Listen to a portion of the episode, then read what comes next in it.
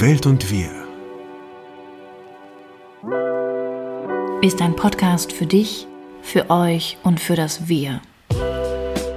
Wir sprechen hier über die Dinge, die uns und vielleicht auch euch bewegen, in einer Welt, die mehr denn je einen Bewusstseinswandel braucht. Genau so sieht das nämlich aus. Und heute haben wir ein Thema, wo wir vielleicht beide schon dachten, so, pff, hört sich jetzt erstmal nicht so. Sich toll Ja? an. Ja. Ich, ehrlich gesagt, ich auch, wenn ich über das Scheitern lesen würde, würde ich denken, ey, cool. Also Überhaupt, dass das mal jemand macht, ja. hier heute. Und ähm, ich, ehrlich gesagt auch, ich finde es, äh, was ich nämlich so knach, äh, knallerig daran finde, ist, ähm, dass wir tatsächlich ja so eine miese, so einen miesen Umgang mit diesem Scheitern haben. Und äh, ich habe es in irgendeiner vor, vorherigen Folge schon mal gemacht, auch in meinem, in meinem äh, Hauptgeschäft noch zur Zeit der Schauspielerei, sage ich immer, everybody likes a winner. Also es ist ja sowas von, also scheitern darfst du ja schon mal gar nicht. Und auch keine Produktion darf scheitern. Und es ist immer ganz, ganz schlimm. Und wird nie betrachtet als das, ähm, was wir, wovon wir euch heute vielleicht ein bisschen berichten wollen, nämlich dass Scheitern unabdingbar ist.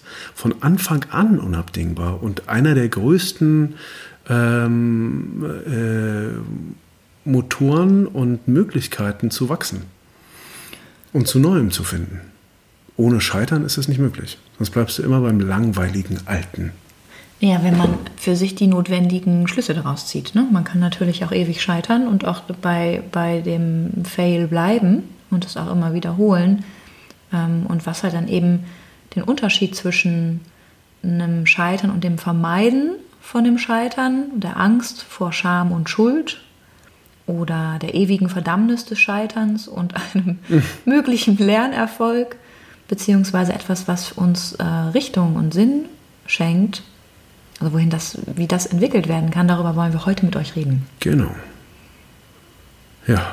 Ja, und ganz grundsätzlich würde ich sagen, was ich eben wichtig finde, bevor du mit deiner Definition beginnst, die ja wieder mal, ihr kennt das schon, der Duden ist, ne, ein, ein Lexikon, auf das wir uns in Deutschland berufen, wenn es halt eben um Begriffsklärung geht, können wir halt eben sagen, in welchen Bereichen ist es überhaupt möglich zu scheitern. Also wenn wir jetzt hier alle einmal zusammen überlegen, wer scheitert eigentlich wo? Über welche gescheiterten Ehen kann man lesen? Über welche gescheiterten Projekte wird gesprochen? Wer ist bekannt als gescheiterte Existenz? Ne, und, ähm, und was ist das? Also es ist ja auch etwas, was ganz stark ähm, uns auch im öffentlichen Fernsehen immer wieder anscheinend, ich weiß es ja nicht, weil ich kein Fernsehen gucke seit 20 Jahren, aber es ist auf jeden Fall auch Programm, ne? das Beobachten des Scheiterns. Und das heißt, die Geschichte. Du meinst dieses sich gut fühlen, indem man andere, anderen beim Scheitern zuguckt? Ja, oder? warum das interessant ist und warum das vielleicht auch eben so alt ist wie die Menschheit selbst, das ist halt eben ähm, auch interessant und darüber sprechen wir heute auch. Mhm. Ja, Ja, herrlich. Dann, dann würde ich mal äh, wieder mit dem nicht ganz so äh, Also mit dem Flachbrett-Duden würde ich jetzt mal wieder anfangen. mir fällt das so schwer. Ich kriege richtig so Aversion. Ich habe jetzt auch äh, schon ehrlich gesagt auch das, den, die, das psychologische Lexikon, also Äquivalent, den Dorsch weggelegt. Also ich würde den tatsächlich jetzt äh, am liebsten ins, äh, ins nächste Feuer schmeißen, wenn Ja, es das hier irgendwo gibt. Schön. So ist es. Also eine Sache beim Duden fand ich ganz schön. Ja. Scheitern wird als schwaches Verb bezeichnet. Weiß nicht, ja. Weak. Schon mal direkt, direkt beschimpft. Ah, du bist auch schwach, du Scheitern. Schwaches. Liebe Kinder, glaubt nicht, was der Mann Schlappe. jetzt gerade erzählt. Schlappes, das schlappe Scheitern. Okay, ähm, okay, scheitern. Äh, Definition, ja. A. Ein angestrebtes Ziel oder ähnliches nicht erreichen, keinen Erfolg haben. Beispiele: Er ist mit seinen Plänen gescheitert. Die deutsche Mannschaft scheiterte an England mit 0 zu 1. Ja, das wäre genauso, genauso würde es in Deutschland laufen. Übrigens mal ganz kurz, ja, zwischendrin. Es gab ja von einem Professor Dr. Michael Frede von der Leuphon, wie heißt die? Leuphona, glaube ich, Leuphona Universität äh, Lüneburg ist das. Der hat eine Erhebung gemacht ähm, über, also eine Studie äh, gemacht zum Thema Federkultur. Und ähm, da wurde so in 61 Ländern insgesamt untersucht, ähm, wie äh, in bestimmten Parametern, wie gut ähm, die, die im Gesamtüberblick die Länder mit äh, Fehlern umgehen. Um, und äh, Singapur hat tatsächlich Platz 61 belegt. Also, das finde ich Wahnsinn, Singapur. Ja, ja, die waren richtig ganz, ganz, ganz, ganz, ganz weit hinten. Also da darfst du dir einfach keinen Fehler erlauben. Ich hätte jetzt gedacht Schweiz. Nee, Singapur. Okay. Und wir haben aber immer noch Silber belegt. Also wir sind auf Platz 60. Wir Deutschland? Wir Deutschland, ja. Also das heißt, ähm, und genau diese Aussage, die deutsche Mannschaft scheiterte an England mit 0 zu 1, äh, finde ich, genauso könnte man es hören. Ja, gut. Wir Wäre eigentlich interessant in der Berichterstattung, ne? ob, es, ja. ob das wirklich auch als Failure dann bezeichnet wird, jetzt ja. ne, von Großbritannien oder Frankreich, würde ja. ich interessant finden. Genau, wie die das dann ausdrücken. Wie Frankreich das ausdrückt, drückt äh, das Scheitern oder den, den mhm. nicht nach Hause getragenen Sieg. Genau. Aber du bist ja noch nicht fertig. Ne? Nee, also äh, wir sind immer noch bei der Definition. Definitions A, Definition A, ein angestrebtes Ziel oder ähnliches nicht erreicht, kein Erfolg haben. Beispiele habe ich genannt. B, misslingen, missglücken, fehlschlagen. Beispiele: Am fehlenden Geld soll die Sache nicht scheitern. Ihre Klage ist gescheitert. Das Gesetz im Parlament gescheitert. Äh, das Gesetz ist im Parlament gescheitert. Die Friedenskonferenz ist gescheitert. Ihre Ehe ist gescheitert. Oder substantiviert, eine Flucht zum Scheitern bringen. Übrigens nur ganz kurz, ihre Ehe ist gescheitert, ist übrigens auch ein Ausdruck, ähm, der rechtsmäßig äh, so angewandt wird. Ne? Also wenn eine Ehe geschieden wird, sagt äh, der Richter oder die Richterin nicht, ihre Ehe ist geschieden, sondern sie erklärt die Ehe hiermit für gescheitert. Ich auch denke, was für eine Frechheit. naja, ist die Frage der Betrachtung. Ne? In der Rechtsbetrachtung ist wiederum spannend, hatten wir ja eben auch, ne, ob jemand jetzt Gold äh, gewinnt und dann erst einmal, hatten wir in der letzten Folge über Erfolg, ne, und ähm, hier eine der höchsten ähm, sportlichen Auszeichnungen nach Hause bringt und dabei aber für sich persönlich scheitert, weil er seine Beziehung verliert, seine Gesundheit verliert ähm, oder eben auch sein gutes psychisches allgemeines Wohlbefinden. Ähm, das ist halt eben auch wieder eine Frage. Das heißt, es ist immer abhängig auch von den Umständen. Ne? Aber dass das also was das für einen psychologischen Wert hat für jemanden, der da steht und diesen Schritt nun tut, nachdem man groß angetreten ist und gesagt hat, ja, wir, wir sagen ja zueinander, wir entscheiden uns für uns, ähm, ist natürlich echt ein Brett.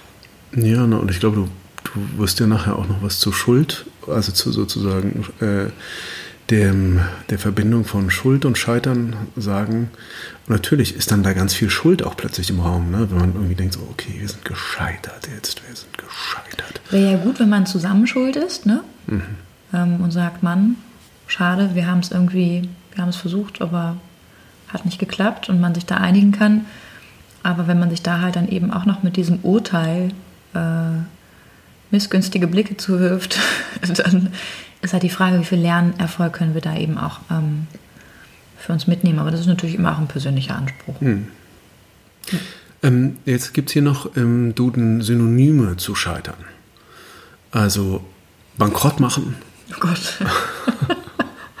ja, ja, das ja. Also der ist ja völlig bankrott. Ja eine Abfuhr. Es ist tatsächlich ist auch in diesem Scheitern liegt so was Abfälliges, finde ich. Ja, und ja, auch alle Synonyme, die dann jetzt da kommen. Also diese Abfälligkeit, die in diesem Wort zumindest im Deutschen ähm, die, die, ist schon äh, eklatant und massiv. Ja? Eine Abfuhr erhalten, keinen Erfolg haben, sich nicht durchsetzen können, Schiffbruch erleiden, sein Ziel nicht erreichen, stolpern, stolpern finde ich noch okay, ja, straucheln, versagen, zu Fall kommen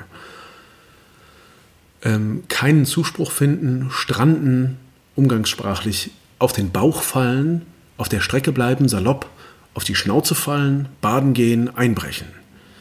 Daneben geraten, eine Schlappe erleiden, fehlschlagen, missglücken, misslingen, missraten. Schweizerisch fehlen. Fehlen. Oder? äh, muss es, glaube ich, heißen. Ich sage ja, mich wundert, dass das die Schweiz da irgendwie besser abschneidet. Ja. Ähm, umgangssprachlich auflaufen, daneben gehen, floppen, floppen, sagt man bei uns im, im Business, ja. Hochgehen, ins Auge gehen, platzen, schief gehen, sich zerschlagen. Salopp, in die Hose gehen, scherzhaft, verunglücken. Scherzhaft verunglücken? Er ist verunglückt. Ich weiß es nicht. Ja, so. Herkunft, sagt der Duden, 17. Jahrhundert.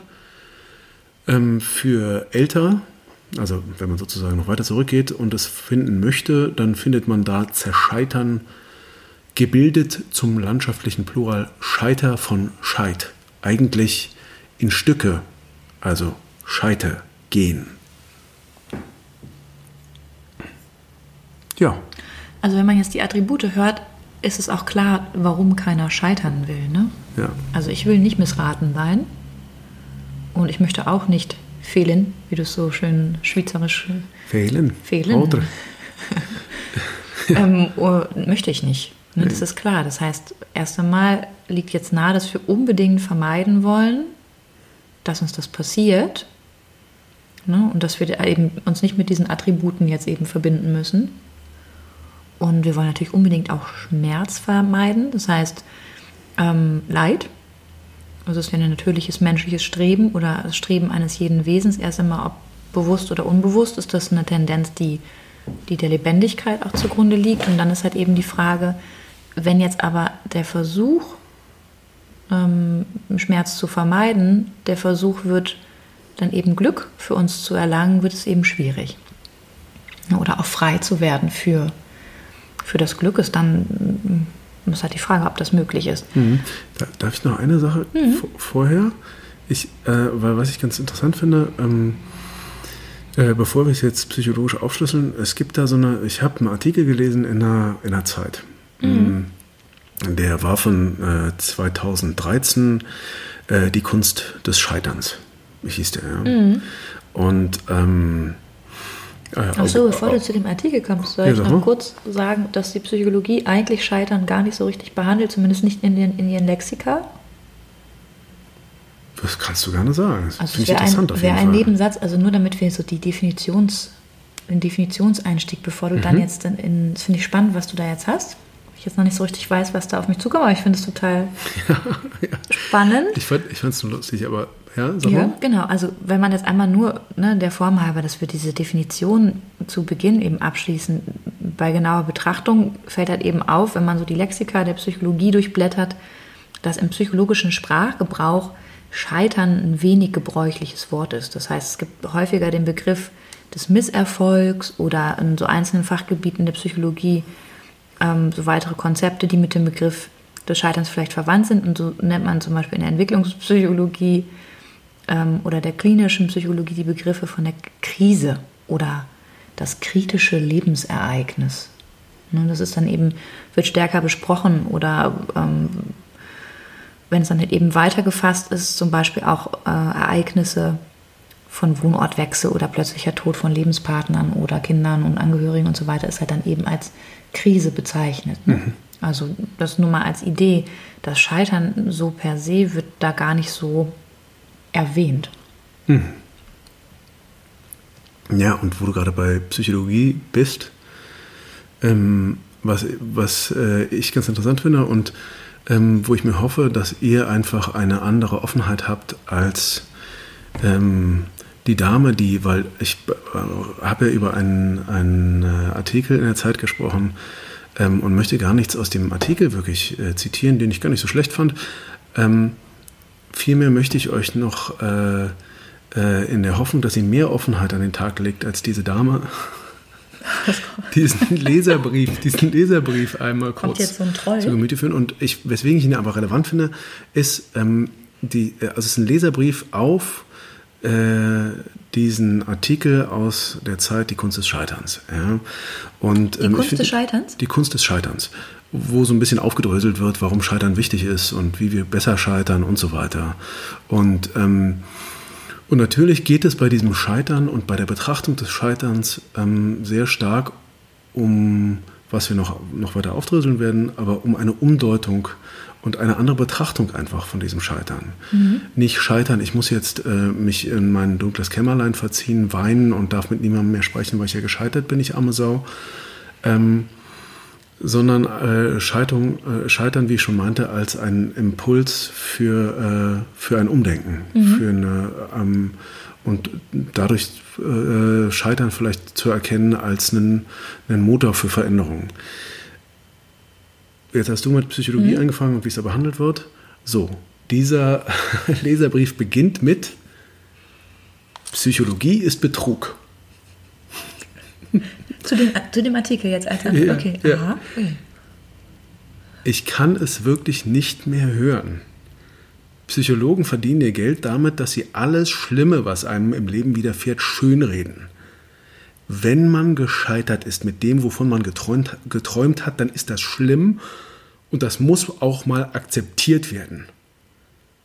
Es bringt nichts, alles schön zu reden. Das ist einfach Betrug an den Gefühlen der Leuten, denen es passiert. Und auch wenn noch so viele Psychologen eingestellt werden, ändert das nichts daran, mhm. dass die Welt schlimm ist.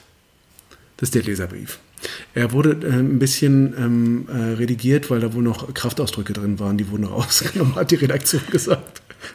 Im Kommentar dann da. Oder ja, aber das finde ich halt eine extrem deutsche Art und Weise, die Dinge zu betrachten und sich auch wahnsinnig dagegen zu wehren, ja. dass in diesem Scheitern irgendwas Positives stecken könnte. Und wir reden hier überhaupt nicht von, also wir sind überhaupt keine Vertreter von positiv denken und alles schönreden. Aber trotzdem ähm, sind wir, glaube ich, beide uns einig, dass alles im Leben uns irgendwas sagen möchte. Und wenn man diese Sprache des Lebens versucht, irgendwie richtig zu deuten, dass man dann immer zu einer, zu einer Weiterentwicklung kommen kann. Ja, ich glaube, also erst einmal tut mir diese Dame, die da diesen wohl sehr verzweifelten Leserbrief nach dies, unter diesen Zeitartikel gepflanzt hat, ähm, also habe ich echt Mitgefühl, weil ich denke, boah, die ist ja sowas von nicht gehört worden. Oder beziehungsweise halt auch die Frage, ähm, wie viel Überblick hat sie da jetzt gerade ne, über ihr Scheitern und über die Erfahrungen, die sie da gemacht hat? Ich finde es ja hauptsächlich lustig. Ja, also ich finde es vor allem drastisch. also, ne, ich, ich denke so, weiß ich nicht, lustig finde ich es nicht. Ähm, wenn dann eher aus so einer Übersprungsirritation dann, ne, dass man in so ein Lachen kommt und denkt so, oh mhm. weia, oh, das ist aber heftig. Aber eigentlich lustig ist es nicht. Ich denke halt irgendwie, ähm, eher ist das nochmal ein, denke ich, haben wir viel zu tun, wenn es halt eben ähm, einerseits ne, auch gerade in, der, in dem Angebot im Therapeutischen, dass auch das erschließbar wird. Ähm, und dann ist es, äh, da ist viel Arbeit zu tun. Das wäre so der nächste Schritt. Ich sage, wow, da geht bei mir jetzt, springt eine andere Abteilung an. Ähm, ich glaube halt, was ein Punkt ist, ist natürlich der Unterschied erst einmal zu sagen, ganz, ganz grundsätzlich, ob jetzt das von einem Psychologen, der Betrüger ist und dafür teures Geld nimmt und bezahlt wird, dass er betrügt, auch den einzelnen Menschen, ähm, haben wir halt eine Tendenz, das ist halt eben auch eine Industrie von einem starken Positivismus. Ne? Und mit dem Positivismus meine ich halt ähm, so ein bisschen dieses Chaka, ähm, du schaffst es und äh, fake it until you make it und so weiter.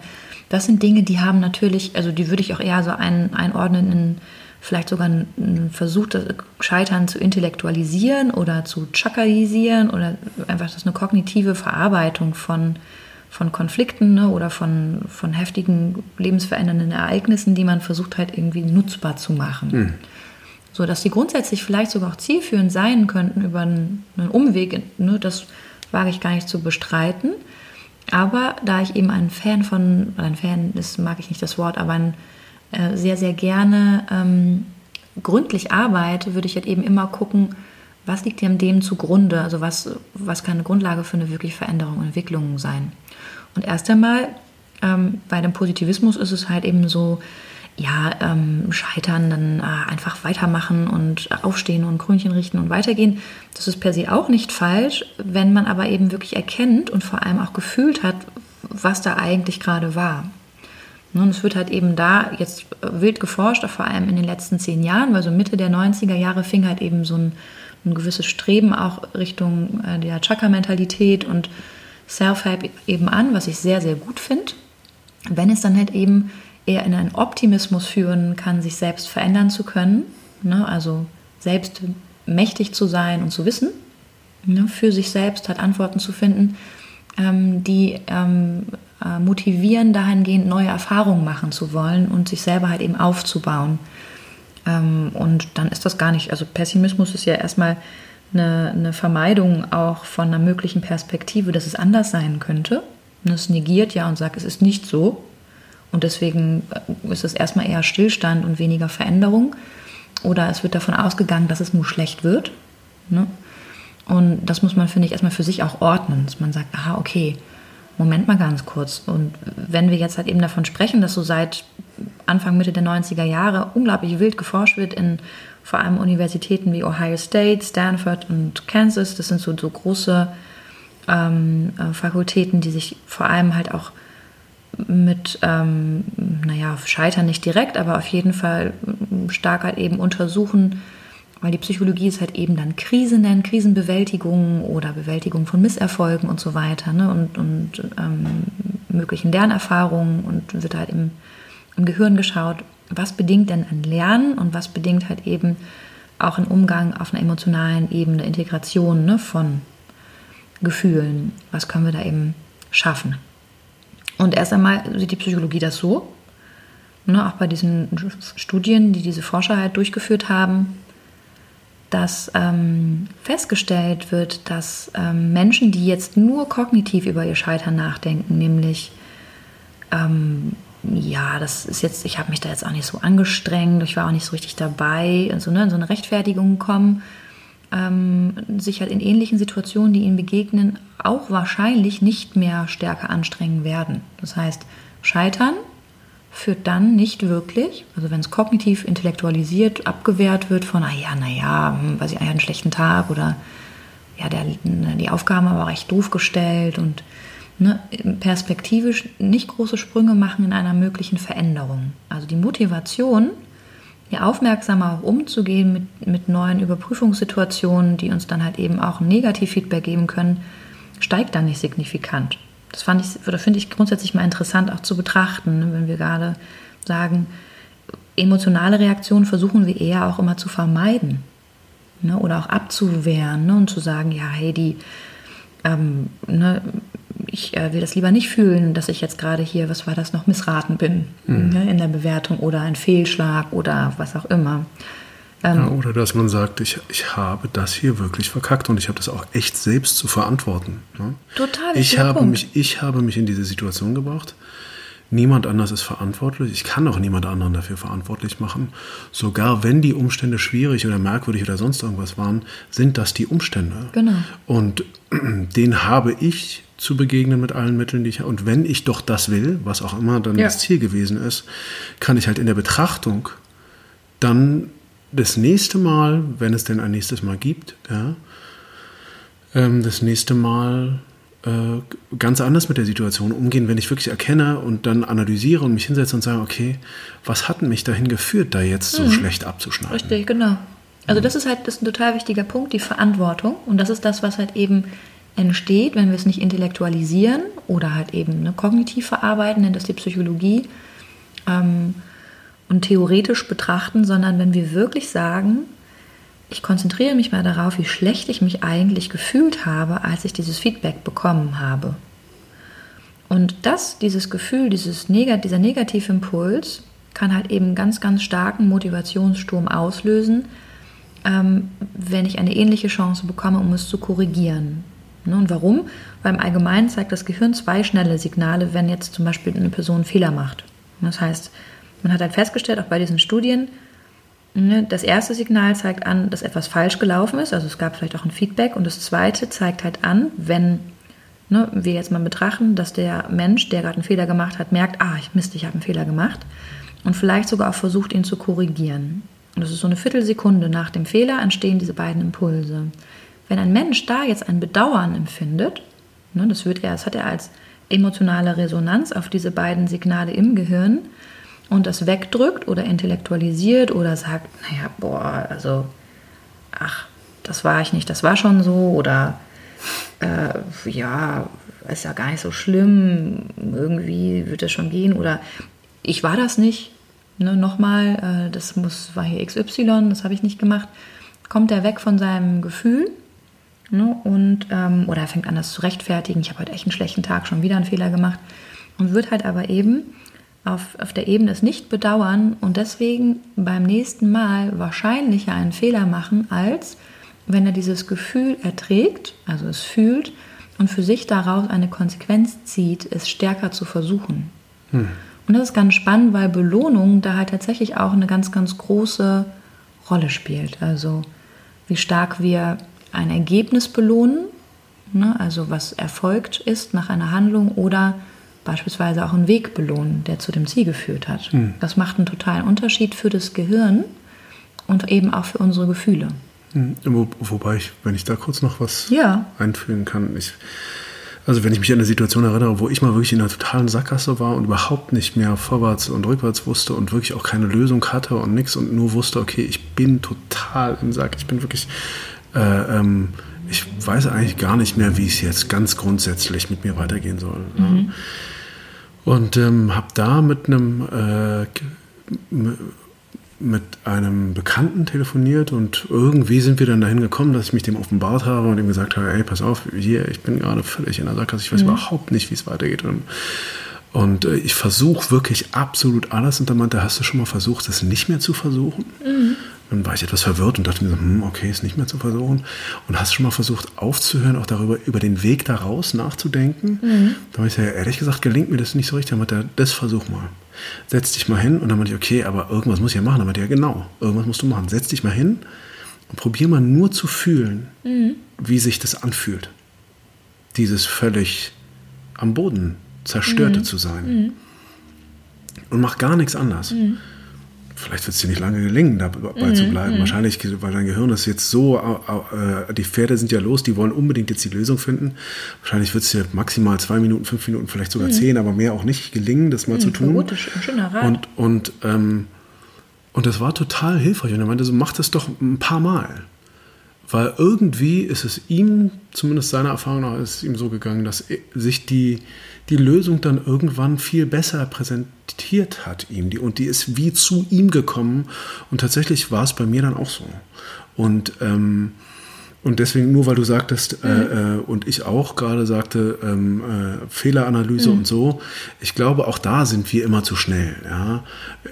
Weil äh, ich glaube, dieses tatsächlich mal was zu Ende empfinden und das wirklich empfinden, wo man gerade steht, gibt einem auch noch viel mehr eine, eine, eine ähm, wie eine Ortsbestimmung. Mhm. Und dass man sich von diesem Ort, mhm. dann weiß man viel mehr, wo man ist und kann sich von dort dann mhm. auch wieder besser wegbegeben. Und das hat irgendwie auch eine, ist auch eine merkwürdige, auf einer Metaebene sage mhm. ich das auch, weil irgendwie hat es auch was fast Metaphysisches auf eine Art. Aber ich kann nur sagen, mir ist es so gegangen und das war sehr, habe ich als sehr hilfreich empfunden. Gerade als wir Deutschen sind ja so schnell dabei, direkt den Kopf walten zu lassen. Und ich glaube, diesem Gefühl Raum zu geben, ist am Anfang auch erstmal hilfreich. Also ich würde nicht nur sagen, es ist nicht nur erstmal hilfreich, sondern erstmal total schöner Rat.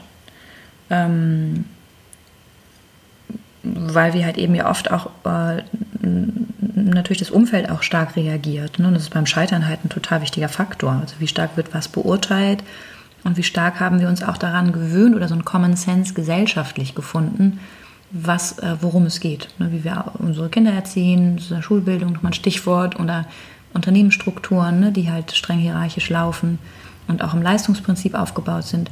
Und an der Stelle ist es eigentlich spannend, weil was passiert, wenn wir in dem Augenblick fühlen und akzeptieren? Also erst einmal, nicht jeder Mensch muss da sofort hinkommen, sondern ähm, es gibt halt eben auch eine persönliche Färbung, die jeder aufgrund seiner Biografie mitbringt. Es gibt halt eben zum Beispiel auch ähm, eine Möglichkeit, ne, wenn jemand eher stark ähm, kognitiv versucht zu verarbeiten, Überblick zu bekommen, zu analysieren, dann ist das natürlich auch eine Selbstwirksamkeit und ein Muskel, den er trainiert hat. Das ist total okay, damit erstmal auch für sich einen Versuch zu gewinnen und dann halt eben zu sehen, wenn ich aber nur dabei bleibe, das rein intellektuell zu betrachten und meine Gefühle zu organisieren oder vielleicht auch wegzuorganisieren, komme ich eher in ein Vermeidungslernen und werde perspektivisch größere Hemmungen entwickeln und auch eine große Angst, ne, das, äh, das weitere Vorgehen in so einem Sektor oder Bereich, wo ich gerade gescheitert bin oder mich als gescheitert empfinde, ähm, zu vermeiden. Nicht wahrzunehmen, hier nicht weiterzukommen oder halt mich stark defensiv, einen Misserfolg erwartend halt zu verhalten. Und das ist natürlich erst einmal schwierig für eine, ähm, für eine Erfüllung von, von einem Streben, das ich mal hatte, wenn, als ich angefangen habe und gescheitert bin. Ne? Das heißt, es ist halt eben hier wichtig zu gucken, ähm, wo stehe ich da und vielleicht auch zu sehen, es gibt eben gewisse Entwicklungsphasen, durch die wir eben gehen. Da gibt es dann nochmal so Beschreibungen. Jeder hat vielleicht mal Kübler-Ross gehört. Das ist so eine, eine Ärztin gewesen, die ähm, im, bei dem Hintergrund von Sterbephasen, ne, also dem Ableben eines Menschen, eine Systematik aufgebaut hat, die ähm, sowohl Sterbende als auch Angehörige durchlaufen in, in Phasen und immer auch in veränderter Form. Ne? Also das, ist, das ist nicht alles äh, chronologisch, aber dazu gehören halt eben auch Punkte von nicht wahrhaben wollen oder wie halt eben diese äh, Frau, die sich da so wütend an die Zeit gewendet hat am Eingangs zu sagen, Aggression ist auch ein Teil ne, mhm. von, von, von einem Ausdruck. Niemand in der Welt interessiert sich eigentlich dafür, wie schlecht es mir geht. Und ich werde überhaupt gar nicht gehört und ich werde hier überhaupt nicht abgeholt, wo ich, ich werde vor allem nicht ernst. Sie sagt ja eigentlich, ich werde nicht ernst genommen.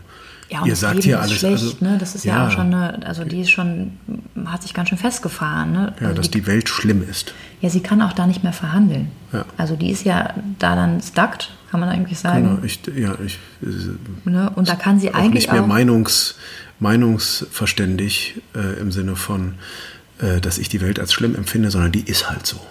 Ja, und das ist spannend, weil da sind wir wieder bei der Amygdala. Ne? Also dem, dem Zentrum, was wir auch bei der Angst hatten das halt ganz, ganz stark für die Organisation im Gehirn, im Gehirn ne, ähm, für eine Fluchtanpassung und halt eben auch eine selektive Wahrnehmung auf einer Grundlage von einer Emotionslage, die bedrohlich empfunden wird, ist. Ne? Das heißt, wir nehmen wahr, dass auch wirklich alle gegen uns sind und, ähm, und kämpfen. Und irgendwann ist das natürlich, und deswegen meine ich halt, äh, so absurd es dann auch so klingt, es ist eher was, was mich dann eher, was ich weniger lustig finde, weil sowas wirklich in eine schwere Depression gehen kann. Ne? Die dann eine Aggression führt dann halt eben oft auch in, in einen Kreislauf von Selbstabwertung oder halt eben Lähmung oder ne, auch einem Abfall von Motivation, hier überhaupt noch vielleicht das Thema anzugehen, dass sie da jetzt gerade so, oder die Themen, das hört sich ja eher vielfältig an. Und sie wird es auch nicht akzeptieren können. Auf welcher Grundlage kann sie das? Ja. Na, wo, wobei es natürlich auch ein Stück weit, also ich kenne die nicht, aber was es auch sein, es könnte auch einfach ein gewisses äh,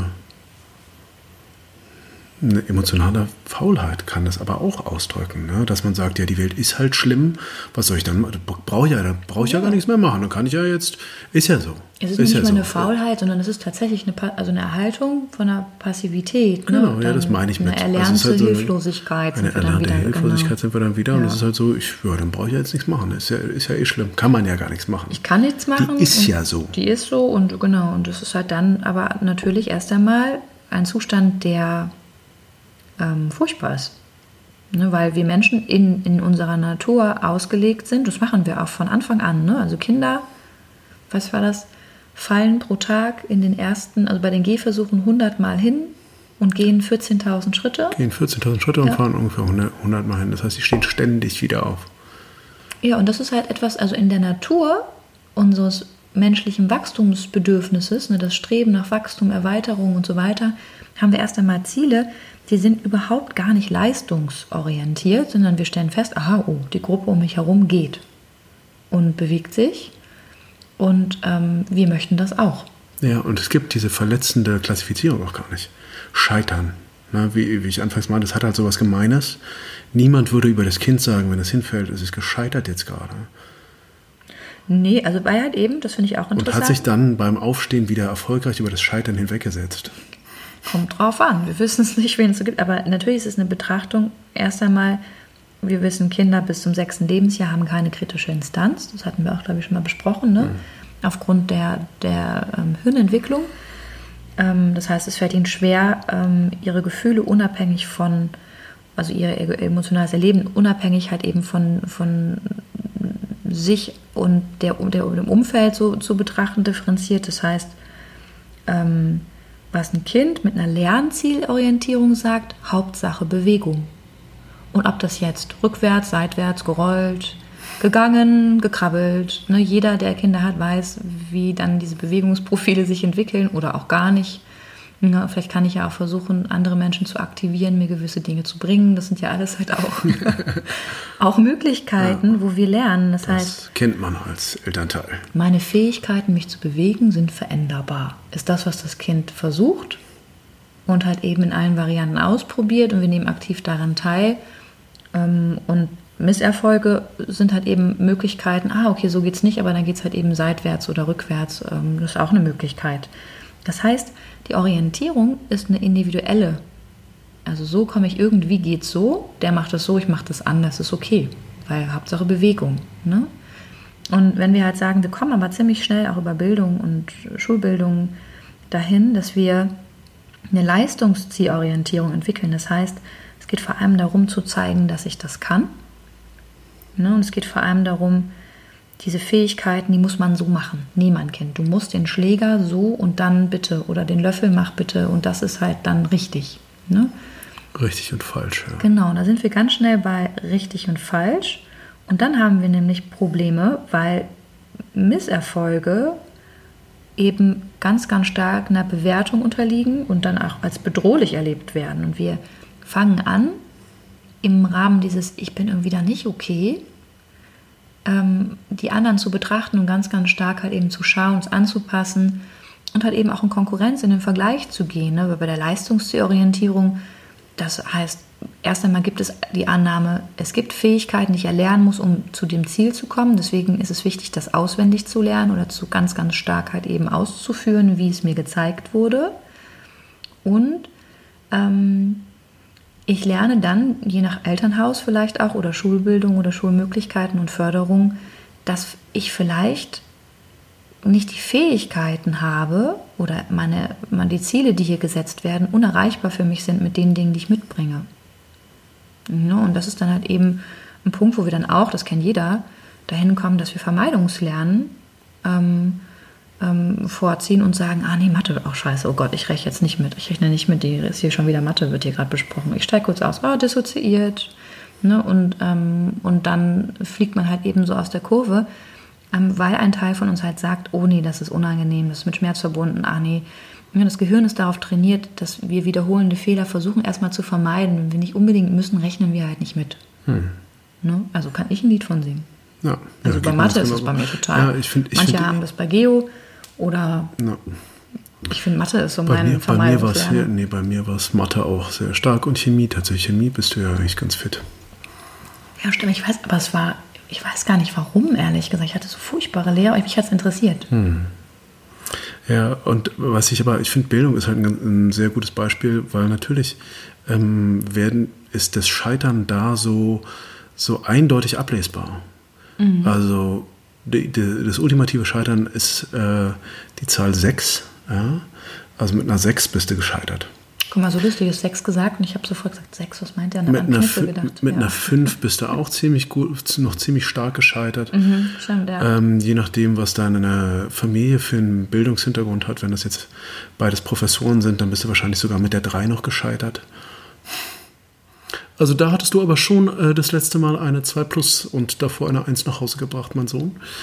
Ähm, und deswegen finde ich, ist da halt so ablesbar. Und ich finde, was ich ganz interessant finde, ich habe von so einer Studie auch in der Vorbereitung hier auf diese mhm. Podcast-Folge gelesen, ist, die ich ganz spannend fand, wo sie ähm, Erzähl mal gerade. Wo sie, da haben die Kinder, Kinder getestet ähm, und haben die bestimmte Aufgaben machen lassen. Und äh, in der einen Untersuchungsgruppe haben sie die Kinder besonders für das Ergebnis gelobt, äh, äh, gelobt mhm. und nur für das Ergebnis gelobt und nichts anderes. Und bei der anderen Gruppe haben sie, egal welches Ergebnis es gab, die Kinder besonders für den Weg zum Ergebnis gelobt. Ah. Also ganz toll, wie sie diese mhm. Aufgabe gelöst haben. Ja. Ähm, und jetzt nur, äh, äh weswegen ich es erzähle, weil in unserem Bildungssystem ist natürlich sehr stark darauf ausgelöst, immer nur das Ergebnis zu beurteilen und nicht den Weg zum Ergebnis. Mhm.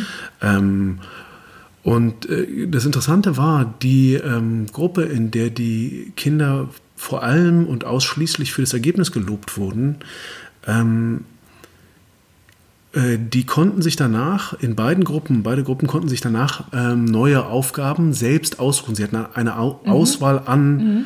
ähm, an äh, Aufgaben, die ihnen gegeben wurden. Und das Verrückte ist, die, die Kinder aus der Gruppe, wo nur das Ergebnis be, ähm, ähm, belohnt und besprochen wurde, mhm. haben sich äh, in fast 100 Prozent der Fällen für entweder gerade mal so gleich schwere, aber ähm, zu ich glaube, über 90 Prozent ähm, für etwas leichtere oder wesentlich leichtere mhm. ähm, Aufgaben entschieden, weil sie eben so stark äh, darauf ausgerichtet waren, wieder ähm, die Belohnung zu erfahren für ihr äh, gutes Ergebnis gelobt zu werden. Ja? Also sie wollten halt wieder das gute Ergebnis. Mhm. Die anderen, die besonders für den Weg dahin ähm, mhm. gelobt wurden, haben sich entweder gleich schwere, aber zum größten Teil sogar schwerere Aufgaben mhm. ausgesucht, mhm. weil sie gemerkt mhm. haben, dass sie, wenn sie sich ein schwereres Ergebnis aussuchen, dass sie dann sogar noch stärker die, ähm, die äh, Fähigkeit präsentieren können, mhm. äh, sich einer sehr, sehr schwierigen, äh, einem schwierigen Weg zu stellen und zu zeigen, wie sie den wieder bewältigen können. Ob mhm. sie jetzt zum, weil, weil sie, sie ja die Erfahrung gemacht hatten, dass das Ergebnis gar nicht so viel zählt, sondern nur der Weg dahin mhm. und hatten dann auch Freude, diesen Weg mhm. zu gehen. Und das fand ich sehr, sehr interessant. Mir, mir fällt an der Stelle dann auch ein, ein Zitat von Edison ein, ja, Thomas Edison, der Erfinder der Glühbirne, ist euch vielleicht ein Begriff.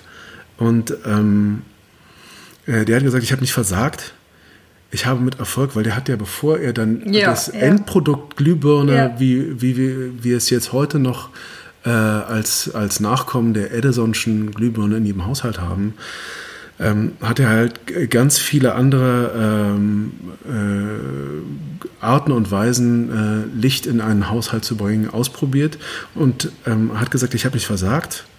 Ich habe mit Erfolg 10.000 Wege entdeckt, die zu keinem Ergebnis führen. Das finde ich super.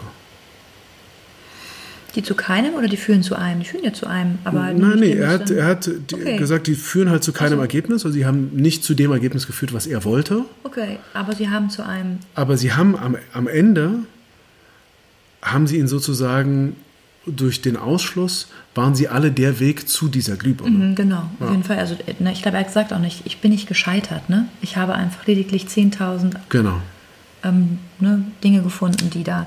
Also das finde ich halt eben auch spannend. Also das heißt, wir haben halt, wenn wir sagen, beim Scheitern gibt es zwei Punkte, und da sind wir jetzt nicht nur bei der Bildung, ne, das ist halt eben gesamtgesellschaftlich so wichtig oder ja, Bildung, auch Erziehung und Umgang mit unseren Kindern. Ne? Ja, oder, ja, und eben auch für unsere gesamte ähm, berufliche Erfahrung. Ne? Also jeder, der in einem, einer, einem größeren Office oder Firma, Organisation arbeitet, ähm, wird ein Lied davon singen, inwiefern er das Gefühl hat, dass er lernzielorientiert, also wo es darum geht, Lernzuwachs oder Kompetenzerwerb halt eben auch zu erfahren oder erfährt und er seine Fähigkeiten auch immer wieder anders unter Beweis stellen darf und ihm was zugetraut wird ähm, und seine individuelle Bewertung er immer wieder über sich selber nachdenken kann, wie er das denn jetzt findet oder nicht.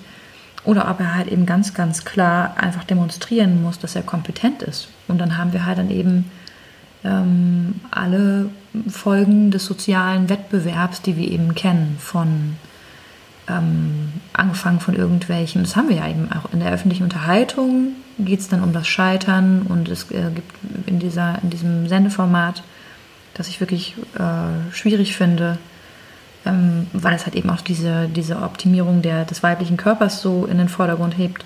Jeder weiß, wovon ich spreche, wo gesagt wird, für dich habe ich heute kein Foto ist für mich halt der, eine der, der schlimmsten Darstellungen von Viehmarkt, wo wir halt sagen, natürlich geht es hier. Du meinst um, wohl Germany's Next Topmodel? Vielleicht. Und ich finde es nicht schwierig. Ich finde es wirklich ein Vorunkel am Hintern der Fernsehunterhaltung.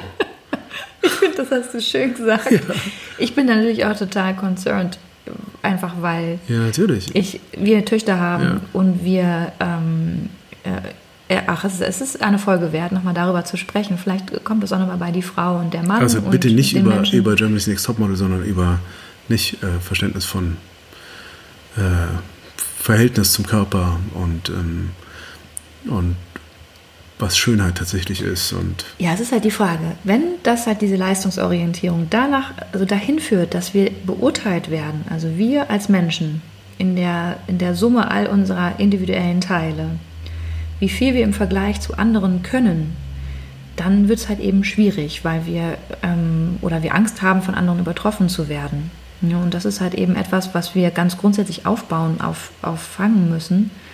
Ähm, und wo wir halt dann eben auch über den Wert des Menschen sprechen müssen. Das ist eben genauso angefangen von unseren Kindern, aber halt eben auch zu sagen, Lernen hört ja jetzt nicht im Alter auf, beispielsweise. Also ähm, warum vielleicht nicht auch einmal die Menschen, auch die jetzt gerade in, in Zeiten von Corona, in denen wir uns ja immer noch äh, befinden, wer weiß wie lange, ich äh, kann es eben auch nicht absehen, ist ja auch jetzt keine Zeit zu spekulieren, aber ich immer wieder jetzt mich so daran stoße, weil hier so viel über den ökonomischen Wert eines Menschen gesprochen wird.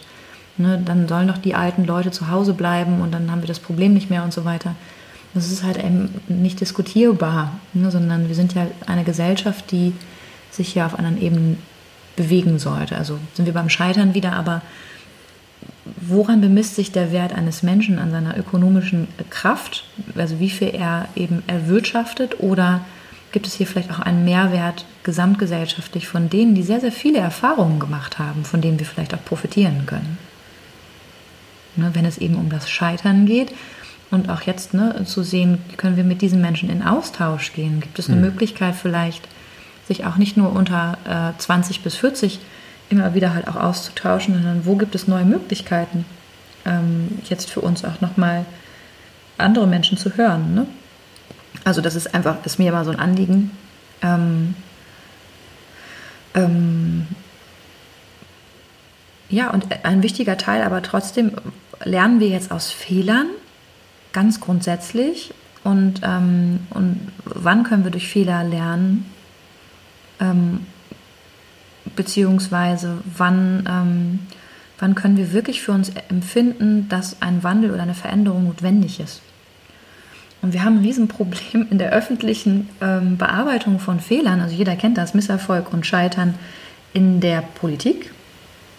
Ne? Also das hatten wir vorhin eingangs, ne? wo es um so Strategien geht, vielleicht halt eben auch einzuräumen, ähm, dass wir einen, äh, einen Fehler begangen haben. Ne? Das heißt, es gibt, eine, also da gibt sogar einen Erklärungsansatz, der, die kommt aus der Dissonanztheorie der Psychologie. Da geht es eben darum, dass man sagt, in der Dissonanztherapie, äh, Therapie sage ich schon, Theorie, ähm, geht es halt eben darum, dass es so eine Selbstrechtfertigungshypothese gibt. gibt ähm, und zwar, ähm, man geht davon aus, es, es, geht da um ein Festhalten an so einer verlustreichen Handlung, also es wurde ein Fehler gemacht. Und diese Entscheidung, die zu dieser Handlung geführt hat und die Anstrengungen sollen erst einmal vor sich selbst gerechtfertigt werden und halt eben ähm, äh, auch äh, überhaupt zuzugeben, dass eine falsche Entscheidung getroffen wurde. Ne, und so reden wir dann um heißen Brei und es wird halt irgendwie in Hieroglyphen gesprochen, warum es vielleicht Gründe gegeben hat. Erstmal wird geleugnet, nee, das hat so nicht stattgefunden. Das wissen wir von leider dem prominenten Beispiel Donald Trump. Fake News. No, it's not true. No. Ne, das ist dann der, nee, das stimmt nicht. Dann naja, das Ereignis ist jetzt nicht so negativ zu bewerten, dass ich halt ähm, Menschen öffentlich bei einer Pressekonferenz empfohlen habe, sich Desinfektionsmittel zu injizieren. Das hat ja eigentlich nur Werbung gemacht für dieses Desinfektionsmittel für die Hände. Ne, dann kann man sagen, okay, naja, ist jetzt nicht negativ zu bewerten. Dann, nee, das habe ich nicht gesagt. Dann wird halt eben ne, Mitschnitt aus der letzten Pressekonferenz. Ah ja, oh, naja, Mist, geht jetzt auch nicht mehr, kann ich jetzt auch nicht mehr. Naja, egal. Nee, ich habe das nicht getwittert. Ne? Das ist halt dann, haben wir wieder ne, Kontrollfähigkeit. Naja, ich habe das jetzt nicht so beabsichtigt, die negativen Konsequenzen. Das, I'm sorry, not sorry, but sorry. Ne, und dann sind wir halt wieder, ähm, naja, das bin ich jetzt überhaupt nicht so gewesen. Ich weiß auch nicht, eigentlich ist es ja nicht typisch für mich. Ihr kennt mich als jemanden, der hier das Land leitet. Ne? Und dann halt, ähm, was halt eben in diesem Fall, bei diesem prominenten Beispiel nicht passiert, I'm sorry, es tut mir leid, es wird nicht mehr vorkommen. Also, ne, was halt eben zu einer Veränderung führt, ist Regret. Das heißt, ein wirklich tiefes Bedauern löst in unserem Gehirn die Möglichkeit aus, dass wir wirklich offen sind für neue Veränderungen. Um dein Beispiel aufzugreifen von dem Freund, mit dem du gesprochen hattest, ist in dem Augenblick, wo wir kapitulieren und sagen, ich weiß es nicht. Ich bin gescheitert. Ich versuche gerade eine Anpassung vorzunehmen. Ich versuche auch Schmerz zu vermeiden. Ich versuche einen Überblick zu bekommen. Ich weiß gar nicht, wie ich damit umgehen soll ähm, ich muss da irgendwie Wege finden. In dem Augenblick, wo ich loslasse und sage, ich weiß es jetzt hier nicht mehr, gibt es halt eben die Möglichkeit, dass unser Gehirn uns Möglichkeiten, völlig neue ähm, äh, Räume öffnet für, für äh, Tendenzen, die richtungsweisend, dann aber auch richtig für uns sind. Aber nur im Sinne von richtungsweisen, nicht im Sinne von Schuld, Scham und richtig und falsch, moralischen Standards, die wir halt anwenden, sondern richtungsweisend dahingehend, dass wir sagen, es erfordert, also diese Situation erfordert eine, einen völlig neuen Umgang. Und ich glaube, Einstein war das, der gesagt hat, wir können eben Probleme nicht aus der Perspektive lösen, mit der wir sie erschaffen haben oder sie entstanden sind, sondern wir brauchen neue Perspektiven, um halt eben unser Scheitern auch zu behandeln und zu betrachten. Und die Lösung oder Bearbeitung des Problems steht nicht an erster Stelle, sondern wie du gesagt hast, das Gefühl, um wirklich einen Lerneffekt herzustellen. Hm. Mhm. Ja, und ich meine auch tatsächlich, wenn wir jetzt über ähm, Entwicklung und Innovation sprechen. Ne? Ja. Ähm, Entwicklung oder Innovation ist ohne Scheitern unmöglich. Absolut ja. unmöglich. Ja. Scheitern, ähm, also das heißt, eigentlich müsste es sowas wie eine innere Einladung an das Scheitern geben von jedem, der sich auf neue Wege begeben will. Ich meine, ich bin ja in, einem, in so einem Kreativumfeld und gerade wenn ich mir jetzt ähm, angucke, was so im Seriensegment oder, oder Film oder was es da so für Neuerungen gibt. Es, es hat bei, bei uns in der, in, gerade in der Fernsehlandschaft hat es seit den, ich würde sagen, Ende der, Anfang der 2000er hat es eine Entwicklung gegeben, dass plötzlich ähm, den Kreativen immer mehr die, die Macht entzogen wurde. Also es wurde sozusagen gesagt, wir sind hier zum Beispiel, also wenn man jetzt sagt, wir sind zum Beispiel der Sender, ja, wir geben das meiste Geld, wir wollen mhm. deswegen auch, äh, dass das erfolgreich wird. Sprich, wir wollen nicht scheitern. Ne? Wir wollen nichts, wir wollen nicht am Ende sagen müssen, okay, äh, jetzt bei Sender XY beim, im ARD äh, ist jetzt plötzlich diese Serie gescheitert. Ja, dadurch, dass wir dieses Erlebnis nicht haben wollen, Motivation ist an der Stelle dann Angst, mhm. ähm, lassen wir auch gar keinen Raum mehr für, für äh, andere, für andere Entwicklungen und vor allen Dingen nehmen wir den Kreativen jeden Raum und nur aber in diesem, in dieser Luftleere und auch in diesem Raum, wo der Kreative vielleicht gar nicht weiß, wie es weitergeht und dann plötzlich mhm ähm, äh, in der Dunkelheit und der Verzweiflung, aus dieser Dunkelheit und der Verzweiflung, wo er gerade nicht weiter weiß, wie schreibe ich jetzt diese, diese, dieses, wie geht's denn jetzt hier weiter mit meinen Figuren, wie, was mache ich denn jetzt? Ja. Da entsteht dann plötzlich was Neues, da ist dieser Funke drin. Und da muss man einfach dieses Scheitern dann wie einladen und sagen, okay, ich gebe dem den Raum und ich als, als Nicht-Kreativer, äh, der ich in einem Sender äh, sitze, gebe denen diesen Raum und sage, okay, hier bitte habt ihr, macht bitte. Ähm, äh, und und ähm, ich glaube an eure kreative Kraft.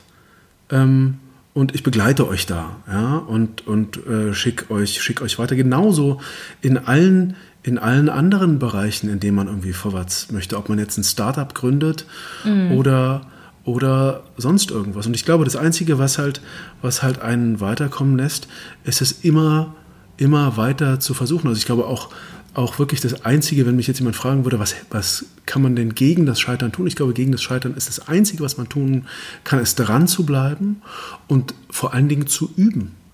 Also wenn ich jetzt an Autoren denke, sowas mhm. wie einen John Grisham zum Beispiel, ja, kann man mögen, kann man nicht mögen, aber ist halt jemand, der immer wieder wahnsinnig gut gebaute Thriller auf den Markt mhm. haut, die Weltbestseller werden. Mhm. Der ist ja so nicht aus dem Bauch seiner Mutter geflutscht. Ja, der hat ja, der äh, als, als erfolgreicher Autor, sondern der hat es immer und immer wieder versucht. Mhm. Und es gibt auch nicht diese Leute, also es ist eine mehr ähm, diese Geschichte von jemandem, der über Nacht berühmt geworden ist. Niemand wird über Nacht berühmt, sondern die meisten Leute versuchen es immer und immer und immer und immer wieder. Und dann haben sie dieses eine Ding. Und das macht sie dann berühmt. Davor sind sie unzählige Male gescheitert. Ähm, also ich wette, mhm. es gibt niemanden, bei dem es anders ist. Ja, ich glaube es, ich glaube es auch. Ich glaube, es ein Punkt ist es halt eben nochmal ähm, zu sehen, da stimme ich dir total zu, dass es halt eben auch, auch ein Weg ist von Bemühungen. Ne? Und, ähm, und da in dem Sinne von dem Optimismus, halt jemand, der optimistisch an Dinge herangeht, wird halt immer wieder versuchen, ähm, mögliche Potenziale oder auch Hoffnungen zu haben, dass sich hier der Weg ähm, so erfüllt, wie er ihn sich vorgenommen hat. Ne?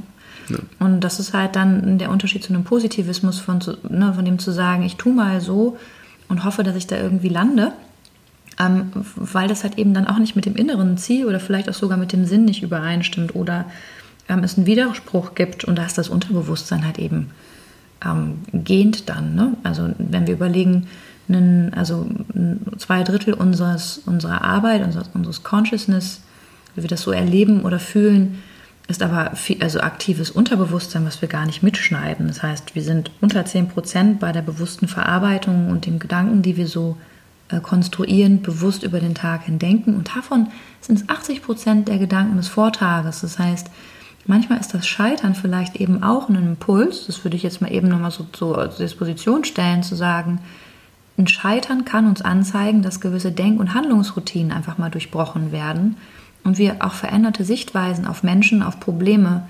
bekommen ne? und hier auch eine, eine, andere Perspektive angeregt wird. Also eine andere Perspektive heißt immer wieder auch, in dem Fall von dem Beispiel, was du vorhin da uns äh, geschenkt hast, wo du gesagt hast, hey, da einfach mal hinzukommen, zu sagen, ich weiß es jetzt hier gerade nicht, ich fühle das mal, das ist halt eben ähm, ein Punkt, wo wir außerhalb dieser ganzen alten Gefühle und Erfahrungen anfangen zu denken, sondern wirklich in diesem Moment kommen und von hier an, in diesem Augenblick, eine Bestandsaufnahme machen von neuen Möglichkeiten, Neues an mir und an meiner Umwelt vielleicht auch zu entdecken, über die Dinge, von denen ich vielleicht noch gar nicht wusste, dass die für mich jetzt wichtig sind oder ähm, dass die vielleicht auch ähm, mir was zeigen über, über mich als Person hier an der Stelle oder über meine Ängste. Ne?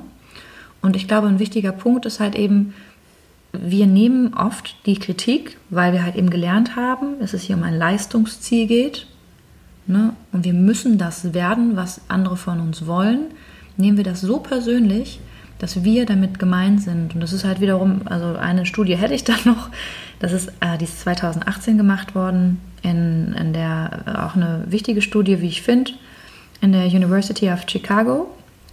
Also da ging es halt eben mm, darum, dass die Frage gestellt wurde, lernen jetzt Menschen weniger oder mehr aus ihren Fehlern als aus ihrem Erfolg? Also ist ein Erfolg äh, ein Garant für eine Lernentwicklung oder ist es der Fehler?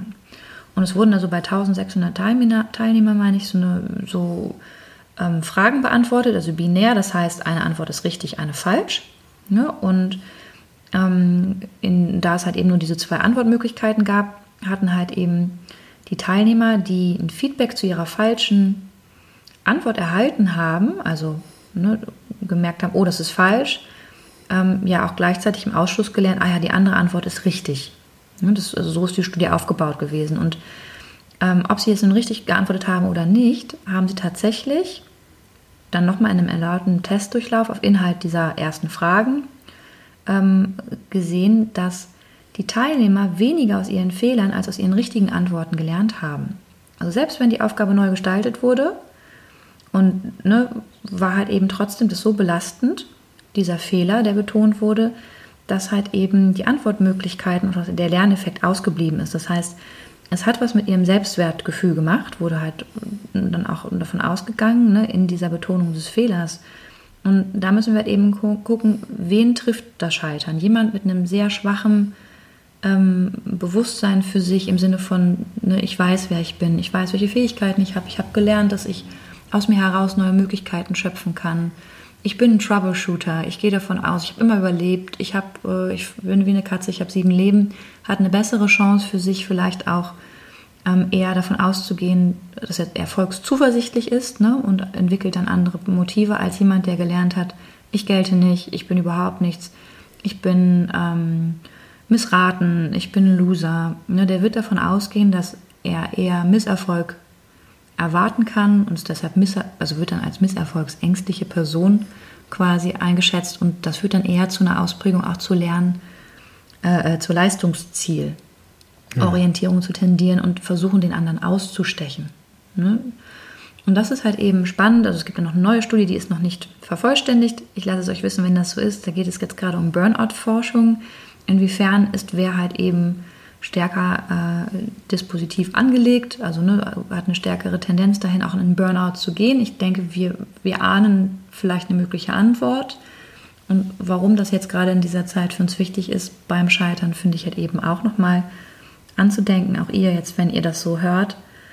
Ähm, und ähm, ja, also ich glaube, es gibt halt eben so einen umfangreichen Blick über das Scheitern, weil wir halt eben auch so viele Bereiche des Scheiterns in unserem persönlichen Leben kennen, ob es nun Beziehungen sind, die gescheitert sind, wie wir eingangs besprochen haben, Berufe, ähm, Berufswechsel, Wünsche aufzusteigen, ähm, Freundschaften, äh, wir als Eltern, ne, auch immer wieder, und das ist auch interessant, wenn man als Eltern natürlich jetzt nochmal als kleines Beispiel für diese Theorie des Lernziels ne, und des Leistungsziels, wenn wir als Eltern eine starke Leistungszielorientierung haben, die wir vielleicht sogar positiv bewerten, es hat mir nicht geschadet, äh, mit drei Essen zu lernen und deswegen wird jetzt hier ne, das große Besteck aufgefahren und das Kind muss am Tisch sitzen und gerade und die äh, ne, sich so und so verhalten, dann gibt es halt natürlich auch eine Prägung und ich glaube, die, ähm, und da werden wir auch scheitern als Eltern. Ne? Also ich muss dann als Mutter scheitern, wenn ich versuche, mein, mein zweieinhalbjähriges Kind am Tisch zu erziehen. Ne? Ähm, oder wenn ich halt sage, naja, erst einmal geht es darum, dass hier äh, dass die Gemeinschaft gelernt wird und das Essen. Mhm. Wie auch immer das funktioniert. Ja. Ne? Also so sind wir ähm, da auch irgendwie alle nochmal gefragt, was ist denn eigentlich unsere Ausrichtung und wo haben wir Dinge noch nicht überprüft. Ne? Mhm. Ja, und eigentlich sind wir dann äh, äh, ähm, sehr gesamtheitlich gefragt, was unsere Haltung zum Leben ist. Ja. Also, also ob, ähm, ob der Wunsch nach Wachstum im besten Sinne, nicht im marktwirtschaftlichen, sondern menschliches Wachstum, ja, also hin zu einem größeren Verständnis meiner, Sel meiner selbst, zu einem größeren Humanismus, also das heißt auch ein Verständnis des anderen ähm, und, äh, und eigentlich eine, so ein Verstehen der, der ganzen Welt und, und auch einem Klären für einen selbst, ähm, was für mich dieses gute Leben bedeutet und äh, was tatsächlich das im tiefsten Sinne das Schöne ist mhm. im Leben, ja, mhm. und wie ich dieses schöne Leben mhm. äh, im Sinne eines guten, schönen, ähm, mhm. mutigen mhm. Äh, Lebens, ja, das, diese Frage mhm. stellt sich an der Frage, wie ich dem Scheitern begegne. Und, ähm, und wenn ich dem äh, eben mutig und in diesem Sinne ausgerichtet begegne, dann kann das eine sehr, sehr ähm, schöne ja. schöne äh, Transformation bedeuten, ja. wenn, ich, wenn ich auf das Scheitern treffe. Was nicht heißt, dass es nicht auch schmerzvoll ist. Es ist dann bestimmt auch schmerzvoll, aber, ähm, aber indem ich halt versuche, die sozusagen die Botschaft, die mir gebracht wird, durch das Scheitern zu lesen, kann ich halt wachsen und mein Scheitern transformieren und dann wird es schön an ja, der Stelle. Auf jeden Fall. Und ähm, äh, was ich auch noch ein, eine kleine Sache, was ich auch noch spannend finde, dass ähm, äh, wenn ich äh, Scheitern betrachte, ist auch immer die Frage, was ich als Scheitern erlebe, ob es denn tatsächlich ein Scheitern auch überhaupt ist. Ganz ja? genau, ja. Oder nur ein Schritt irgendwo hin. Ja. Äh, mir fällt da so ein, mir ist auch in der Vorbereitung ist mir wieder eingefallen, die Uraufführung von äh, Igor Strawinskys Sacre du Printemps, also das Frühlingsopfer. Ähm, äh, in Paris ähm, haben sich tatsächlich bei der Uraufführung dieses Stückes die Leute, äh, die Leute geprügelt. Ja? Was wiederum ein Riesenerfolg gewesen wäre, wenn es, äh, wie es ja tatsächlich passiert ist, ähm, bei den Rolling Stones ist es ja auch passiert, ja, da haben sie die komplette, ja, äh, die komplette Waldbühne auseinandergenommen. Ja. Und äh, natürlich war das total Rock'n'Roll und äh, einerseits, glaube ich, auch ein traumatisches Erlebnis wahrscheinlich für so eine Band, aber andererseits auch, auch, irgendwie auch leg ab, legendär. Abriss, ne? ja, ja.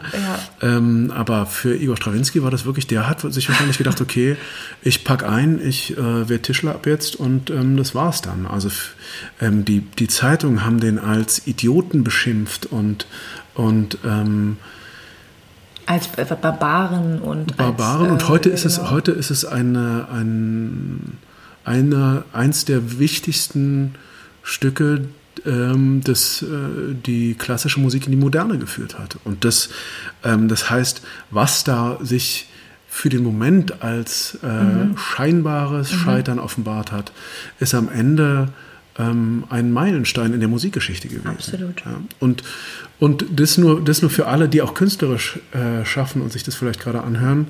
Äh, wer weiß, ja. Ähm, wer weiß, äh, deswegen ist scheitert es unbedingt, scheitert ja. unbedingt, probiert Sachen aus und probiert vor allen Dingen, da geht es dann wieder um die Haltung, hört auf euer tiefstes und wirkliches Inneres, entwickelt euch persönlich weiter und äh, probiert die Anbindung so weit an euch selbst zu finden, dass ihr da wirklich was kreiert, wo ihr nicht versucht, dem, dem Geschmack zu gefallen oder auf solche Dinge kann man auch gucken. Ja, man kann auf Trends gucken und gucken, ob man, wie man da reinpasst, wenn man sein Ding jetzt an den, an den Mann bringen möchte. Aber ich meine, vor allen Dingen ist es ja wichtig, ähm, ähm, dass es was sagt und dass ich vor allen Dingen mich in einer Art und Weise ausdrücke, wie ich es wirklich will, von ja, Herzen. Ja, absolut. Schön gesagt. Das ist es. Ich glaube auch eben, also für die, die jetzt gerade zuhören und das Gefühl haben, sie scheitern immer wieder emotional, auf welchen, also in welchen, auf welchen Beziehungsebenen sie das vielleicht auch gerade tun, kann halt eben auch das so, um das aufzugreifen, ne, weil ich das finde ich einen total wichtigen Punkt, sich klar zu machen, dass ähm, ein Scheitern halt eben, wenn wir halt erstmal einen Kontroll Kontrollverlust überleben, ne, emotional und sagen, oh Gott, und meine, meine Handlungsfähigkeit, also in dem Fall wird es ihm so gegangen sein, maximal ähm, eingeschränkt war ne, und es damit halt irgendwie ein Faktum gab, was geschaffen wurde, halt eben zu sehen, ich gestehe mir hier ein, dass es hier ein, ein, ein, ein ganz, ganz starkes, einen ganz starken Impuls gab, hier ganz, ganz neu überhaupt zu gucken. Ne? Also zu sehen, es wird hier eine Routine durchbrochen. Ich gucke ganz anders jetzt eben auf das, was hier los war und was ich hier eben vielleicht auch eröffnet habe. Auch die Welt kann halt eben dann darauf schauen oder wir im Kleinen in unseren Beziehungen halt eben zu sehen, wenn wir unseren Kontrollverlust überwunden haben, dass das jetzt hier gerade ein totaler Stopp oder Abriss unserer Gewohnheit war, der uns aus unserer Komfortzone heraus katapultiert, zu sehen, ist das noch deckungsgleich mit dem Ziel, wenn es um Beziehungen geht, ne, zu dem wir unterwegs waren? Und gibt es vielleicht jetzt hier gerade nochmal eine sinnbetontere Richtung von uns oder etwas, was wir als sinnvoll finden und empfinden? Und können wir dann daraus eine Vorwärtsbewegung schaffen? Also das ist dann die Lernerfahrung, ne? zu akzeptieren, dass es so ist und dann zu sagen, okay, was machen wir denn jetzt damit, dass uns das so eskaliert ist? Mhm. Also wie konnte es denn kommen, dass wir jetzt die Küche abgebrannt haben und uns, na, also können wir da ja. jetzt was miteinander schaffen oder wollen wir jetzt halt eben in der Angst und Vermeidung von, ne, Vermeidungslernen dann sagen, oh, wir, wir gehen im Streit aus dem Weg oder wir trennen uns hier oder, ne, also, weil wenn es um die Emotionen geht, äh, im Scheitern von persönlichen Beziehungen, sage ich oft zu Paaren, die ich begleite, ähm, wo Liebe ist, besteht nicht notwendigerweise die, die, die, also besteht keine Notwendigkeit, sich zu trennen. Sondern wir haben Möglichkeiten, immer wieder auch über das Scheitern hinaus ähm, auf eine andere Ebene zu kommen, wo wir neu beginnen. Hm. Und zwar mit all den Menschen, mit denen wir in Beziehungen stehen, mit all den Möglichkeiten, um die es eben geht. Hm. Aber ganz grundsätzlich, wenn wir uns Scheitern mit aller Klarheit eingestehen und erkennen, dass eine weitere Verfolgung des einstmaligen Zieles aussichtslos und absolut kräfteraubend ist, dann sollten wir es auch wirklich lassen und den Mut haben, mhm. halt zu dem, ich weiß es nicht. Ja, und ähm, ich weiß nicht, ob wir schon am Ende sind. Ich würde so gerne eigentlich eins meiner Lieblingszitate zitieren. ähm, willst du auf Deutsch oder auf Englisch? Das darfst, du, das darfst du entscheiden. Ähm, also hat mich sehr lange begleitet und ich fand es so großartig. Ähm, und es hat mich an so vielen Punkten immer wieder motiviert. Und zwar ähm, sagt Samuel Beckett, ever tried, ever failed, no matter. Try again, fail again and fail better. Zu Deutsch, immer versucht, immer gescheitert. Es macht nichts. Wieder versuchen, wieder scheitern. Besser scheitern. also in dem Sinne. Ist ein Kracher. Ja. Also, ihr Lieben, schön, dass ihr wieder da wart. Ja, wir haben uns sehr gefreut und wir freuen uns jetzt auf das nächste Mal. Ja. Wo wir da sind, bei der Hoffnung Wir wissen es nicht, ihr werdet es sehen. Ihr werdet es sehen. Nächsten ja. Sonntag, die nächste Folge. Auf bald. Auf ganz bald. Tschüss. Tschüss.